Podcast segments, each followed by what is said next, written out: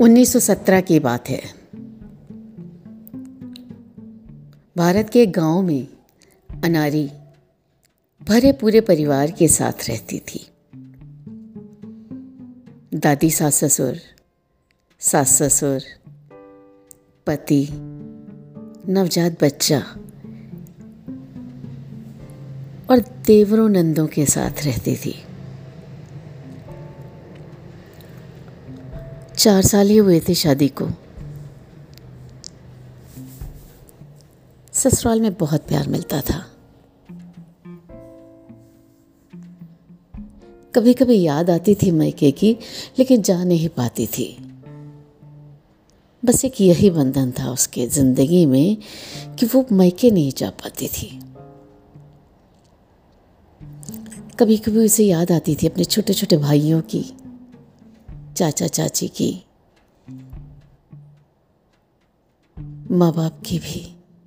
मगर जब भी वो जाने को कहती तो ससुराल में यही होता। अभी ये त्यौहार है, अभी ऐसा है, अभी वैसा है, अभी तेरा बच्चा छोटा है, अभी तेरा आराम करने का दिन है। पिछले दो साल से वो मायके जाने के लिए तरस रही थी। नहीं जा पाई। अभी तो बच्चा ही छोटा था। ससुराल में आदेश हो गया कि थोड़ा बच्चा बड़ा हो जाए, जाड़ा निकल जाए, तब जाना। आदेश को सिर माथे रखकर वो मान गई, मगर माँ बाप से मिलने का बहुत मन था।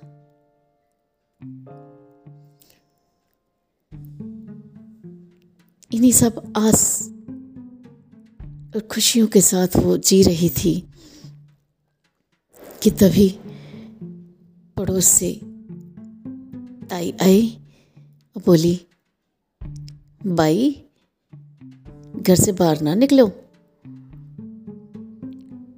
बुरी बीमारी फैल रही है। अम्मा ने पूछा, क्या हुआ? बोली सुन रहे हैं, प्लेग फैल रहा है। आसपास के गाँव को जकड़ लिया है उसने। अभी हमारा ही गाँव बचा है। सुन रहे हैं, सरपंच ने कहा है, लठैत लगा देंगे चारों तरफ़, जिससे बाहर का कोई भी हमारे गाँव में ना आ सके और सब लोग अपने अपने घर से चूहे मार रहे हैं। लोबान की धुनी दे रहे हैं, हवन कर रहे हैं। तुम लोग भी कर रहे हो ना? अम्मा बोली हाँ हम लोग धोनी तो रोज ही करते हैं। हवन भी करा लेंगे।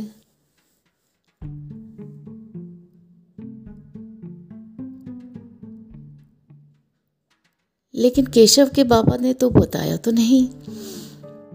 लेकिन फिर भी शाम को आने दो तो मैं पूछूँगी। ये बातें सुन ही रही थी। तो अनारी को घबराहट होने लगी, क्योंकि पाँच गाँव छोड़कर उसका अपना मैका भी था। अगर चारों तरफ़ गाँव में प्लेग फैला हुआ था तो उसके गाँव की भी तो खबर मिलनी चाहिए थी। बहुत चिंता में आ गई। उसने धीरे से दादी सास के पास जाके पूछा, अम्मा एक बात बताओ। किसी को मेरे गाँव भेज सकती हो क्या? अम्मा बोली, क्या हुआ? क्यों परेशान हो रही है? अम्मा मेरे भाई छोटे छोटे हैं। बापू भी बीमार रहते हैं। एक बार खबर मिल जाती। चिंता मत कर। मैं बोलूँगी। अनारी भी निश्चिंत हो गई कि अम्मा मुझे बताएँगी। रोज अम्मा से पूछती, अम्मा, आज पूछा? अम्मा कहती, देख अनारी, मैं भूल गई। सुबह से शाम हो जाती। शायद अब अम्मा पूछे, शायद अम्मा कुछ बताएँ। ऐसे करते करते पाँच दिन हो गए। महामारी चारों तरफ़ भीषण उपद्रव मचा रखी थी। सुनने में आता कि ये गाँव का गाँव खाली हो गया। उस गाँव के सारे लोग मरते जा रहे हैं। जान बचा के लोग गाँव छोड़ छोड़ के जा रहे हैं। सुनने में तो आता था, लेकिन उसके गाँव की खबर मिल ही नहीं पा रही थी। बहुत परेशान थी वो। आखिर एक दिन अम्मा से बोली, अम्मा, पूछ के बताओ ना, मेरे अम्मा बाबू कैसे हैं? सुन, मैंने सुना है, तेरे गाँव में भी बीमारी फैली है। मैं जाऊँगी। मुझे जाने दो अम्मा। मुझे अपने पापा से, अपनी माँ से मिलना है। अरे, तेरा बच्चा छोटा है अनारी, तू कैसे जाएगी? तेरे को भी बीमारी लग जाएगी। कितना बचेगी तू? और सुन, ऐसा ना हो, तेरे बच्चे को बीमारी लग जाए। इसलिए तू अभी तो घर से ही ना निकल। जैसे ही बीमारी थोड़ी हल्की होगी तू मिलाना अपने माँ बाबू से। ठीक है, सोचकर कुछ हिम्मत बंधी। लेकिन मन था, कहाँ था? रोज उसका मन सुबह सुबह बड़ा बेचैन हो जाता था। कभी कभी अपने बच्चे का रोना भी नहीं सुन पाती थी उस बेचैनी में। एक दिन सुबह सुबह उठ के अचानक रोने लगी। उसका पति बोला, क्यों सुबह सुबह रो रही है? बच्चे की माँ है। तू रोएगी तो बच्चा भूखा रह जाएगा। खुश मन से उठ। वो बोली, मेरा मन बहुत घबरा रहा है। मैं क्या करूँ?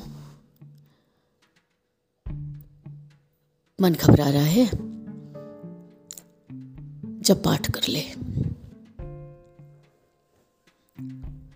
पाठ कर ले, थोड़ा मन को शांति मिलेगी। हो सकता है बीमारी तरफ़, सब तरफ़ फैली हुई है, इसलिए तो घबरा रही है। उसने सोचा शायद ये सही कह रहे होंगे। बहुत परेशान थी। पूजा में भी मन नहीं लग रहा था। खैर, जैसे तैसे पाठ खत्म किया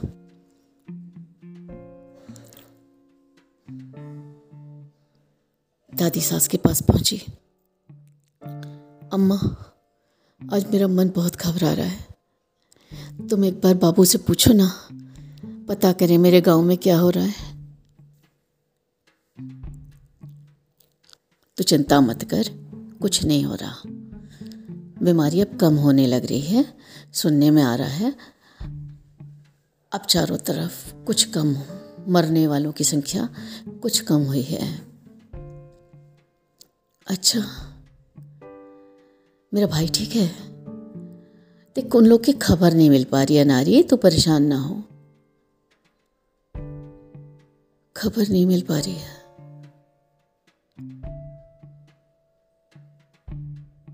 किसी से तो पूछो अम्मा, कोई तो बताएगा। अनारी मैंने तेरे बाबू से कहा था तो बाबू बोले, अगर ऐसा कुछ होता तो कहीं ना कहीं से तो उनके पास खबर आती। हाँ बात तो सही है। लेकिन मेरा मन बहुत घबरा रहा है अम्मा मेरे को कुछ अच्छा नहीं लग रहा।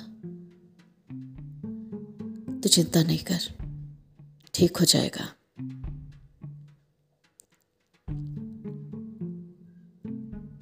धीरे धीरे। ऐसा लग रहा था, सब कुछ सामान्य होने लग रहा था। फिर भी अनारी के मन में कभी कभी अचानक से रोने का मन कर ले लगता। कभी कभी उसको अचानक से अवसाद सा होने लगता।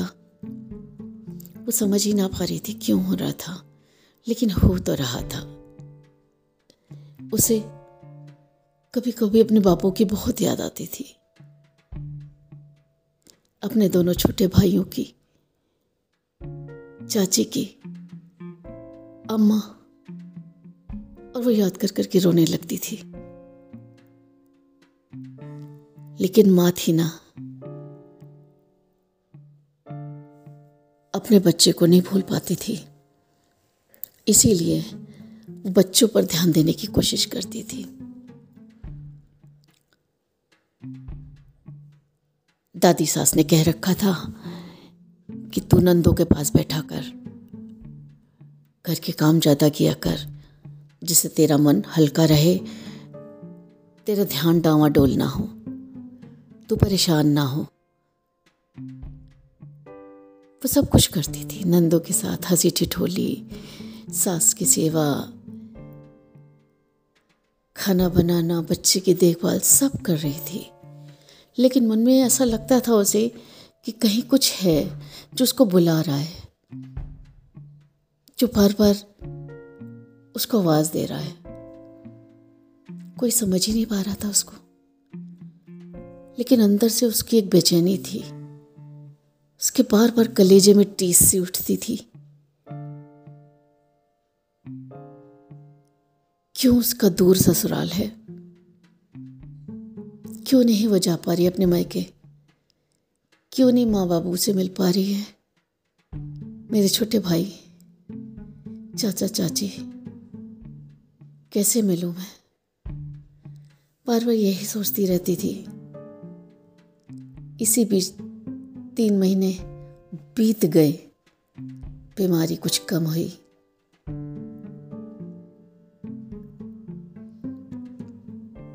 उसने फिर जिद करनी शुरू करी। सुनो, मुझे मैके में ला लाओ। अरे, तू अभी नहीं जा सकती। अभी बीमारी कम थोड़ी हुई है। थोड़ी ठहरी हुई है। हमारे गाँव में शांति है। हमने लठैत लगा रखे हैं। गाँव में किसी को आने नहीं दे रहे। इसका मतलब बीमारी थोड़ी कम हो गई है। वो बात तो ठीक है। मेरे गाँव से कोई खबर ही नहीं आई। सुनो, तुम्हारा वो एक दोस्त है ना, उसको भेजो, वो पता करवा दे। मैंने भेजा था। तो क्या पता किया उसने? वो खुद ही नहीं आया यहाँ पे। वो अभी उसी गाँव में रुक गया है। अब तो खुद सोच, अगर उस बीमारी से परेशान होते गाँव वाले तो वो उस गाँव में क्यों रुका होता? वो भी वापस नहीं आया है। क्योंकि वो चला तो गया, लेकिन बीच के जो गाँव थे, उसमें बीमारी फैली, इसलिए लौट के नहीं आ पा रहा। वहाँ से लोग आने नहीं दे रहे। अच्छा इसका मतलब सब ठीक है ना वहाँ पे? हाँ तो ये मान के चल, सब ठीक ही है तो परेशान ना हो। धीरे धीरे छह महीने बीत गए। ज़िंदगी सामान्य होने लगी। अब तो जैसे उसने जिद्द सी ठान ली। चलो। अम्मा, अब तो मेरा प्रबंध कर दो, मुझे मैके जाना है। एक दिन के लिए मिलवा लाओ, एक दिन के लिए भेज दो ना इनको, एक दिन के लिए ही मैं मिलाऊं। अम्मा बोली अच्छा देख, मैं बात करती हूँ। फिर दो रोज हो गए। अम्मा का कोई जवाब ही नहीं आया। अम्मा तुमसे दो दिन पहले पूछा था मैंने ना। भेज दो मुझे मैके मैं सिर्फ़ दो दिन में आ जाऊँगी। सारा काम करके जाऊँगी तो परेशान ना हो। अरे पगली, वो मैं जानती हूँ। तो अपनी जिम्मेदारियों से थोड़ी भागती है। पर मैं बात करती हूँ, जाने का इंतज़ाम तो हो। उसने सोचा, अम्मा कुछ जवाब देगी। फिर दो दिन बीत गए। ऐसे करते करते फिर पंद्रह दिन। अब उसका सब्र जैसे टूटता जा रहा था। उसने अपने पति से कहा, देखो, तुम क्यों नहीं ले जाते मुझे मैके मुझे अपनी माँ से एक बार मिलवा लो। एक बार तो मिलवा लो। फूट फूट के रोने लगी वो। उसको रोता देख उसके पति को लगा, इतना क्यों परेशान हो रही है तू? चल तैयारी कर ले। मैं कल मिलवा लाऊँगा। पर सुन, बच्चे को ना ले जाना। बच्चे को अम्मा के पास छोड़ जाना। बच्चे को अम्मा के पास छोड़ जाऊँ? मतलब सुबह जाओगे, शाम को आ जाओगे? हाँ और क्या? रुकना नहीं। पता चला, कोई बीमारी लग गई, बच्चा तेरा छोटा है। उसे तो अपने माँ बाप से मिलना था। वो हर शर्त पे राज़ी हो गई। उसने कहा, चलो ठीक है, ऐसा ही सही। अम्मा ये कह रहे हैं कि कल वो मुझे अपने मायके में लुआ के लाएँगे। तुम सारा दिन मेरे बच्चे को अपने पास रख लोगे? अरे, तेरा बच्चा? ये मेरा पोता है तो चिंता ना कर। जा, मिला। सास को ऐसे दिलदार खुशियों से ज़रा बोर देखकर उसे लगा, वाह, मेरी सास तो लाखों में एक है। तैयार हुई। सुबह सुबह बना ली। सुबह सुबह सारे काम निपटा के, घर, सारे घर का खाना बना के, ओढ़नी ओढ़ के तैयार हो गई। चलो मैके से जाना था। भाइयों के लिए कुछ रख लिया। चाचा चाची के लिए रख लिया। अम्मा के लिए, अरे अम्मा के लिए क्या रखूँ? अम्मा के लिए क्या रखूँ? कुछ लेगी तो वो कुछ भी नहीं। फिर भी मन कर रहा था उसे कुछ दे ही दूँ। चलो, देखूँगी क्या लेगी अम्मा। अम्मा वो लेती तो है नहीं मुझसे कुछ। ये सोच सोच के अपने मन में ही खुश होती जा रही थी, तैयार हुई। गाड़ी पर बैठी। बग्घी सजी हुई थी। उसमें जैसे ही वो बैठी, उसे लगा जैसे कि कुछ कुछ गलत हुआ है। समझ नहीं आ रहा था उस अचानक से खुश होते होते अचानक से दुखी क्यों हो गई? खैर, फिर भी उसने सोचा, अरे, सारे बुरे विचारों को एक तरफ़ करके भगवान का नाम लेकर मैं बग्घी पर बैठती हूँ। चल पड़ी खुशी खुशी उसे पता था, गाँव की सीमा से उसका गाँव दाई ओर पड़ता था। उसे रास्ते खूब याद रहते थे। जैसे घर से बग्गी निकली, सबने आशीर्वाद दिया। अनारी, जल्दी आना। उसने कहा हाँ अम्मा सांस तक आ जाऊँगी।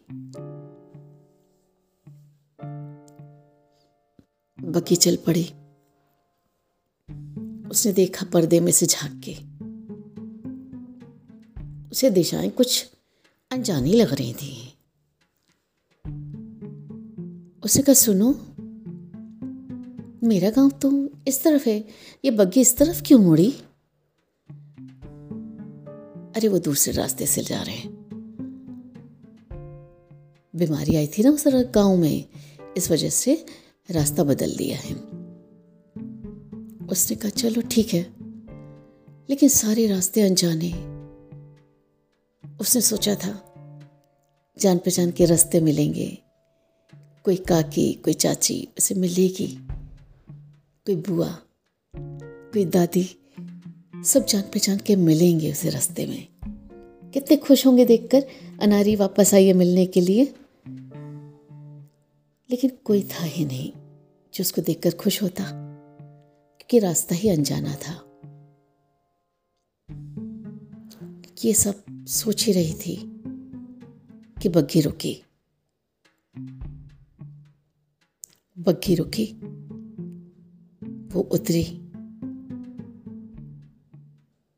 पति ने बोला, जान आ रही, घर आ गया। मिल ले अपने घर वालों से। तुम नहीं आओगे? आओ भाई, तुम भी तो दमाद हो। मैं आता हूँ तू मिल ले पहले।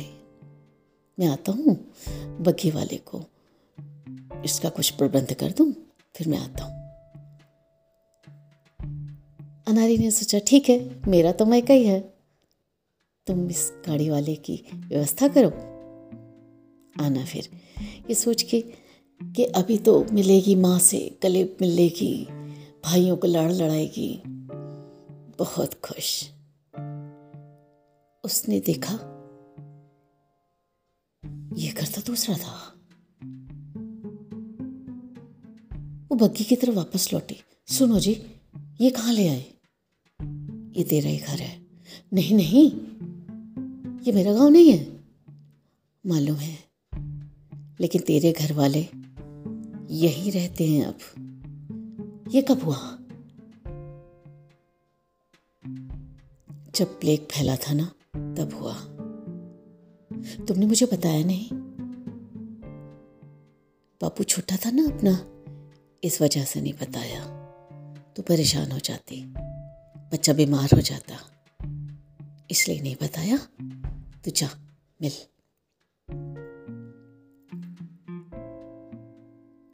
उसने अपने पति के चेहरे को पढ़ने की कोशिश की। अजीब रेखाएँ थी उसके चेहरे पर। उसे कुछ अनहोनी लग रही थी।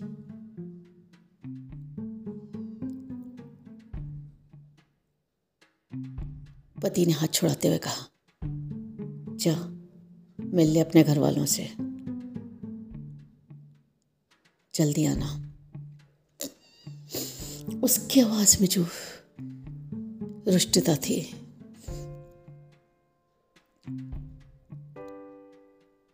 उसे कुछ समझ नहीं आ रहा था।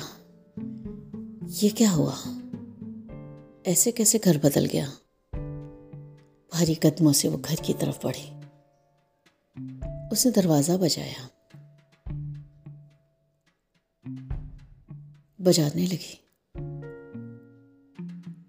कुंडी बजाती जा रही थी। अंदर से दरवाज़ा नहीं खुला। उसने फिर ज़ोर ज़ोर से दरवाज़ा बजाया। अंदर से आवाज़ आई। कौन है? अरे तो चाची की आवाज़ है। उसने मन में सोचा, चाची, मैं हूँ, अनारी। अनारी? क्या लेने आई अब तू यहाँ पर? चाची, दरवाज़ा तो खोलो। जा मर गई तो हमारे लिए। चाची, मैंने ऐसा क्या किया? चाची, दरवाज़ा तो खोलो। चाची। चाची ने अंदर से ऐसा लगा वो बहुत गुस्से में चली आ रही थी और आकर उसने दरवाज़ा खोला। अब क्या लेने आई है? अब क्या लेने आई है तू? जब हमें तेरी ज़रूरत थी, तूने तो जवाब भी ना दिया। तूने तो दरवाजे भी ना खोले अपने घर के। चाची, ये क्या कह रही हो? तुझे पता है? तुझे सब कुछ पता है। नहीं चाची, मुझे कुछ नहीं पता। कैसे मानो तुझे नहीं पता? तेरे घर खबर भिजवाई थी हमने। कौन सी खबर, चाची? प्लेग फैला था ना? तुझे पता है ना? हाँ ये तो मुझे पता है कि प्लेग फैला था। इतनी महामारी में तुझे अपने भाइयों की, अपने माँ बाप की चाचा चाची की याद ना आई? आई थी माँ। आई थी माँ की याद आई थी। आई थी बापू की भी आई थी। बहुत याद आई थी। मगर मेरी दादी सास बोली, सब ठीक है। झूठ मत बोल। तेरे गाँव के बाहर गाड़ी लिए खड़े रहे हम। खबर भिजवाई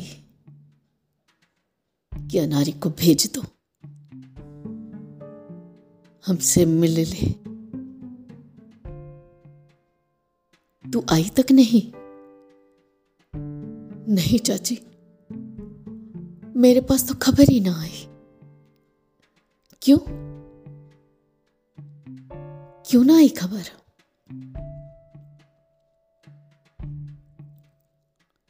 पूछ जवाई जी से? इन्हें तो पता था। उसने बग्गी की तरफ़ देखा। उसका पति बग्गी के अंदर ही बैठा था। बाहर उतरा तक नहीं। अब उसे जैसे सब समझ में आ रहा था कि जब भी वो दादी सास से कहती थी तो उसकी दादी सास कहती थी, सब ठीक है, सब ठीक है, लेकिन सब ठीक नहीं था।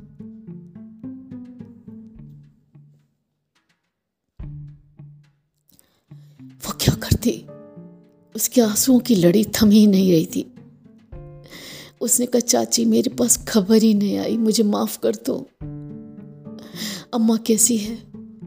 बाबू कैसे हैं? मेरे छोटे भाई कहाँ हैं? मुझे मिलवा दो।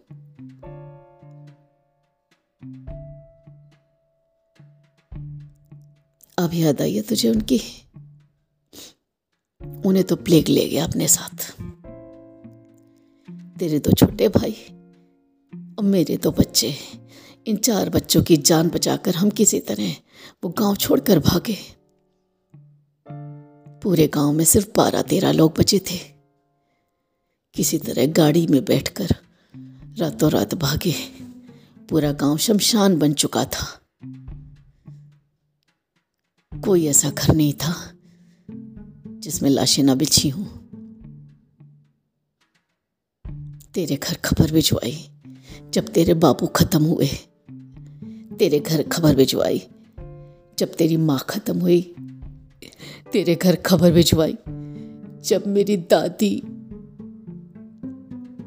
दादी खत्म हुई। क्या? बड़ी अम्मा भी खत्म हो गई? और क्या? तेरे घर खबर भिजवाई। बार बार, हर बार तो ना आई। ना आती। ये तो बताती कि तेरे पास खबर पहुँच गई। कैसी लड़की है तू? अम्मा मुझे तो कुछ बताती ही नहीं थी, चाची। मुझे कैसे पता चलता? मुझे कुछ पता ना चला। कुछ पता ना चला मुझे। तेरे भाई कहाँ है?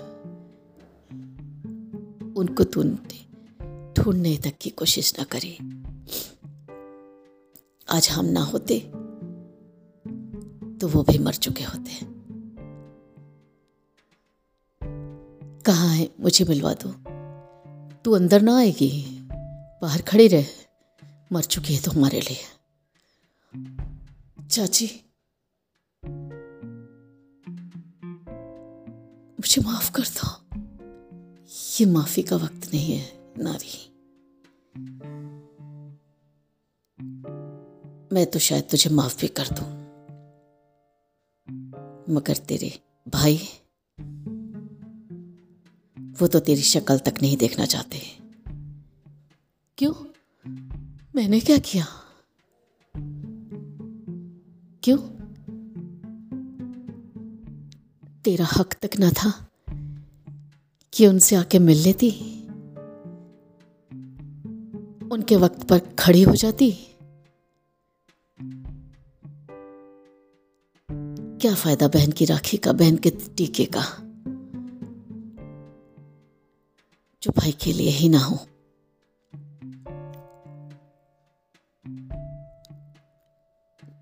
चाची मैं मैं कुछ नहीं कह सकती इस वक्त, लेकिन मैं दोषी नहीं हूँ। अब तो लाख अपनी गवाही देती रहे।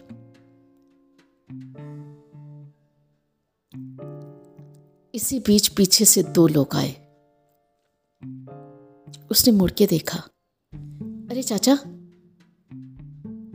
क्या करने आए यहाँ पे? भगाओ इसे यहाँ से। पीछे पीछे देखा उसके दो भाई। वो भी घर जा रहे थे। अरे अरे बाबू, मेरा छोटा भाई, अरे तू ठीक तो है? उसको जैसे प्यार उमड़ पड़ा था। लेकिन भाइयों ने पीछे मुड़कर देखा। दोनों चाचा के पीछे पीछे घर के अंदर जा रहे थे। जैसे ही उन्होंने मुड़कर अनारी की तरफ़ देखा, अनारी ने सोचा गले लगाने आ रहे हैं। लेकिन तभी उन्होंने ज़ोर से बोला, तू मर गई हमारे लिए। हमारी कोई बहन नहीं। जा, चली जा। और कहकर उन्होंने किवाड़ बंद कर दिए। रोती रही, पिलखती रही अनारी। मुझे माफ़ कर दो। मेरी कोई गलती नहीं है। मुझे किस दोष की सजा, दे रहे हो? मेरा भाई मुझे माफ़ कर दे। लेकिन किसी का दिल ना पसीजा। उसने देखा किसी ने उसका हाथ पकड़ा। उसका पति था।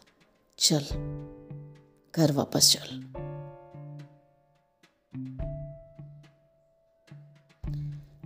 घृणा से भरी नज़रों से अपने पति को देख रही थी। उसके साथ जाना ही नहीं चाहती थी। लेकिन क्या करते हैं? उसका छोटा बच्चा था। उसे अनारी की ज़रूरत थी। अगर वो नहीं चाहती तो उसका बच्चा भी उसके भाइयों की तरह बिन माँ का हो जाता। यही सोचते सोचते भारी कदमों से बग्गी पर चढ़ गई। सारे रास्ते यही सोचती रही। क्या दोष था उसका? क्या दोष था? यही ना कि वो एक बेटी थी। यही ना कि वो एक बहू थी। और शायद यह कि वो इन सबसे लड़ने के लिए सक्षम नहीं थी। सारे रास्ते रोती रही रोते रोते घर लौट आई।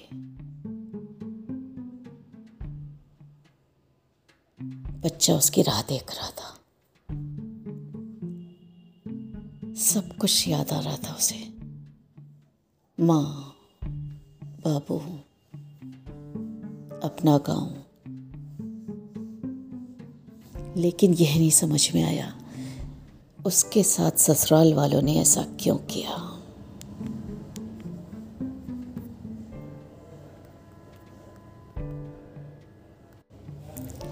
सुनना चाहते हैं मेरी कहानियों को तो सब्सक्राइब करिए मेरे चैनल को।